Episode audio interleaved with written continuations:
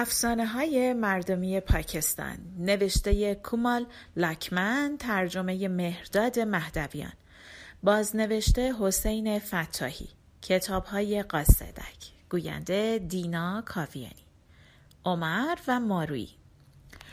سالها پیش حاکمی به نام عمر سوم بر سرزمین سند حکومت می کرد. سند منطقه سبز و خرم و حاصل خیز بود و به خاطر همین سرسبزی و زیباییش معروف بود. در این منطقه کشاورزی به نام پالنی زندگی می کرد که از قبیله مارو بود. اصل و نسبش به گجارات و کاتیاور می رسید. سالها پیش قبیله اون به خاطر خشکسالی به سند مهاجرت کرده بودند. پالنی و زنش مادوی به سختی در زمینهاشون کار می‌کردن و گوسفندهاشون رو به چرا میبردن و زندگیشون رو میگذروندن. اونا با مردی به نام فاگ شریک بودن و با اون کار می‌کردند. پالنی دختری داشت به نام ماروی که خیلی زیبا و مهربون بود. خیلی از جوانها برای ازدواج با مارویی به پدرش التماس می‌کردند. ولی از شما چه پنهون؟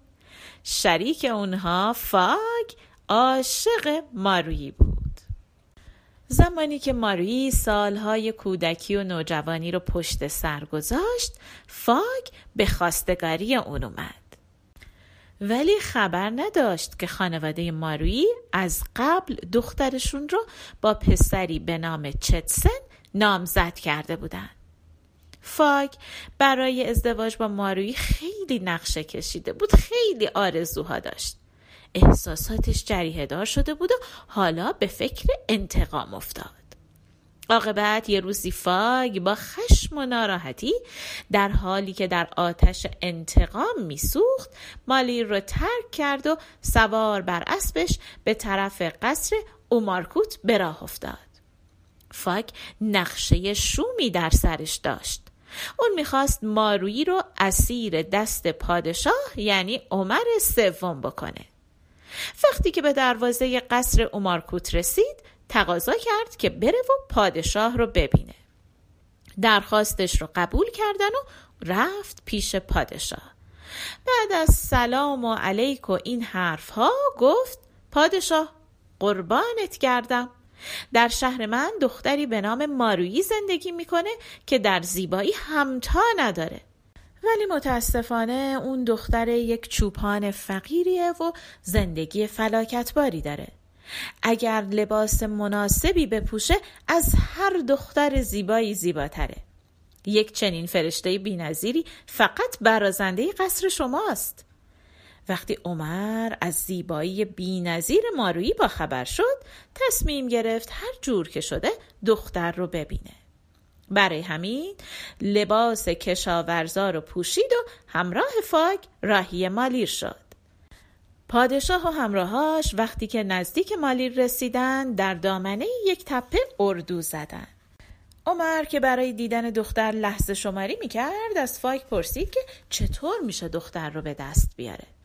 فاگ گفت در نزدیکی اون تپه چند تا چاه آب وجود داره. هر روز صبح دخترای قبیله میان اونجا و از چاه آب برمیدارن. مارویی هم همراه دخترا میاد. اگر که پادشاه بخواد مارویی رو ببینه باید بره نزدیک چاه. اتفاقا اون روز صبح مارویی زودتر از همیشه از خواب بیدار شده بود و برای آوردن آب کوزش رو برداشته بود و به طرف چاه راه افتاده بود. ماروی تنها بود. هیچ کدوم از دوستاش همراهش نبودن. اما وقتی که رسید سر چاه یکی از دوستاشو دید و با هم مشغول صحبت شدن. همونجور که داشتن با هم حرف می زدن دیدن که چند تا غریبه سوار شطور دارن به چاه نزدیک میشن. دخترها تا اونها رو دیدن وحشت کردن و خواستن که با سرعت از اونجا فرار کنن. ولی دوست مارویی که دختر کنجکاوی بود می‌خواست ببینه که اون غریبه ها کی هستن و اونجا چی کار دارن. برای همین دست مارویی رو گرفت و گفت نرو نترس اینا هم حتما اومدن آب بردارن. فاگ از دور مارویی رو به عمر نشون داد. وقتی که شاه نزدیک مارویی رسید از زیبایی دختر حیرت کرد. نزدیک چاه ایستاد شطورش رو روی زمین خوابوند پیاده شد و از ماروی آب خواست. همین که دختر کوزه به دست به اون نزدیک شد عمر شاه ناگهان دست اون رو گرفت و سوار شطورش کرد و به سرعت به طرف قصرش به راه افتاد. وقتی که به قصر رسید دستور داد که دختر رو توی اتاق حبس کنن روز بعد که عمر به سراغ مارویی رفت دید که داره مثل ابر بهار گریه می‌کنه. با مهربونی بهش گفت عزیزم تو زن من و سوگلی همه ملکه ها میشی. قول میدم که همه آرزوهاتو برآورده کنم. مارویی ابتدا اعتنایی به حرفهای عمر نکرد. ولی وقتی که عمر چند بار حرفاش رو تکرار کرد مارویی به اون گفت من کاری با تو و قصرت ندارم. من همسر مرد دیگه ای هستم. مردی که دوستش دارم و زندگی من بدون اون معنی نداره. واقعا اگر محبت کنید و منو به مالیر برگردونین خیلی ممنون میشم.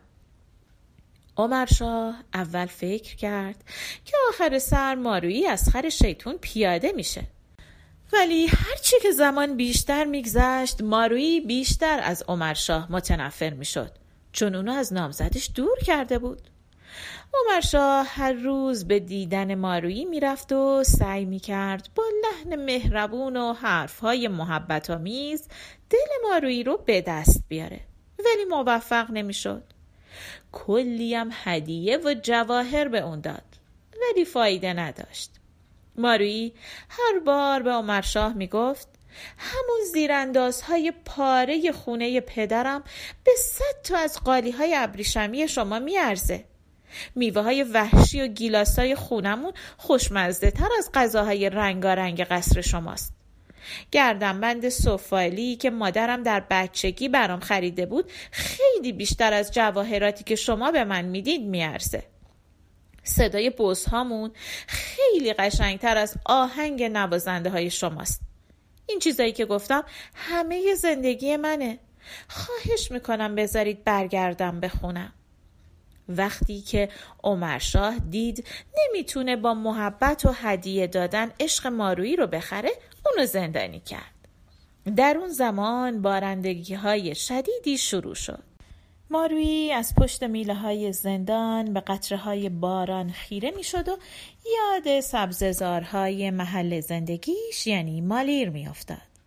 بالاخره یک روز برای عمرشاه پیغامی فرستاد و گفت من فکر نمی کنم دیگه بتونم اقوام خودم رو ببینم. کار من کشتن دقیقه ها و ثانیه هاست. پس خواهش می‌کنم آخرین آرزوی من رو اجابت کنید و جسدم رو به مالیر بفرستید تا هم شهریان بتونن طبق آداب و رسوم خودمون منو دفن کنن. وقتی که این پیغام رو فرستاد بیهوش روی زمین افتاد. عمرشاه که تحت تاثیر احساسات پاک دختر نسبت به مردمش قرار گرفته بود حس نیکوکاری سرتاپای وجودش رو فرا گرفت و با مهربونی دختر رو آزاد کرد و با اون مثل خواهر خودش رفتار کرد. بعد برای پدر مادر دختر پیغام فرستاد که برای بردن دخترشون بیاد. وقتی که این پیام به اونها رسید نفس راحتی کشیدن. ولی خب هنوز به عمرشاه شک داشتن. برای همین یکی از نزدیکانشون رو برای تحقیقات به قصر فرستادن. وقتی که فرستاده به قصر رسید و مارویی رو دید بهش گفت همین که به مالیر برسم پدر مادرت رو برای بردن تو به اینجا میفرستم. وقتی پدر مادر مارویی از سلامت اون خبردار شدن و فهمیدن که عمر شاه می‌خواد دخترشون رو آزاد کنه به طرف قصر راه افتادن. شاه با مهربانی به پیشواز اونها اومد و به زن و شوهر خوش آمد گفت و بعدم با احترام دخترشون رو به اونها برگردوند. وقتی که دختر به مالیر برگشت نامزدش دیگه حاضر نشد با اون ازدواج بکنه. این خبر به گوش عمرشاه رسید. عمرشاه دلش برای دختر بیگناه سوخت و خودش رو مقصر می‌دونست. برای همین کلی فکر کرد و بالاخره با سپاهیانش به مالیر رفت. مردم از ترس تسلیم شدن. شاه به مردم گفت که نامزد مارویی باید رفتارش را عوض کنه. شاه به همه قول میده که مارویی دختر پاک دامن و خوبیه. وقتی مارویی این حرفها رو شنید ساکت نموند و با عصبانیت به عمرشاه گفت انگار ما بازیچه دست شما هستیم. شما یک سال منو تو قصرتون زندانی کردین. نامزدم حق داره الان شک کنه به من. حتی اگر به خاطر این موضوع قهر کنه و بره بازم حق داره. عمر شاه فکری کرد و دید مارویی درست میگه. برای همین از این کارش پشیمون شد و دستور داد که سپاهش عقب نشینی کنند بعد نامزد مارویی رو صدا کرد و گفت که قسم می‌خوره مارویی دختر پاک دامنیه. به نامزد مارویی گفت که مارویی به خاطر اون زندگی در قصر رو رد کرده. مارویی گفت این کار وظیفه منه ولی خب این حرفای شما هم چه تأثیری می‌تونه داشته باشه؟ آخر سر تصمیم گرفتن که یک آزمایش بکنن. در زمانهای قدیم وقتی که یک نفر می‌خواست راستی و درستی خودش رو ثابت بکنه باید یا از روی آتیش رد می‌شد یا یک چیز داغ رو تو دستش می‌گرفت. اگر سالم از روی آتیش رد می‌شد یا وقتی یک چیز داغ رو تو دستش گرفته بود دستش نمیسوخت یعنی راست گفته بود. همین کار رو هم انجام دادن. برای اثبات بیگناهی مارویی دو تا میله رو توی آهن داغ کردن. مارویی اونها رو تو دستش گرفت ولی دستش نسوخت. به این ترتیب همه فهمیدن که مارویی دختر پاک دامنیه. عمرشاه هم برای اینکه اثبات بکنه که حرفاش درست بوده از توی آتیش رد شد. عمرشاه هم سالم موند و به این ترتیب همه فهمیدن که عمرشاه و مارویی دروغ نمیگن. مارویی بعدها با نامزدش ازدواج کرد و زندگی خوبی داشتن.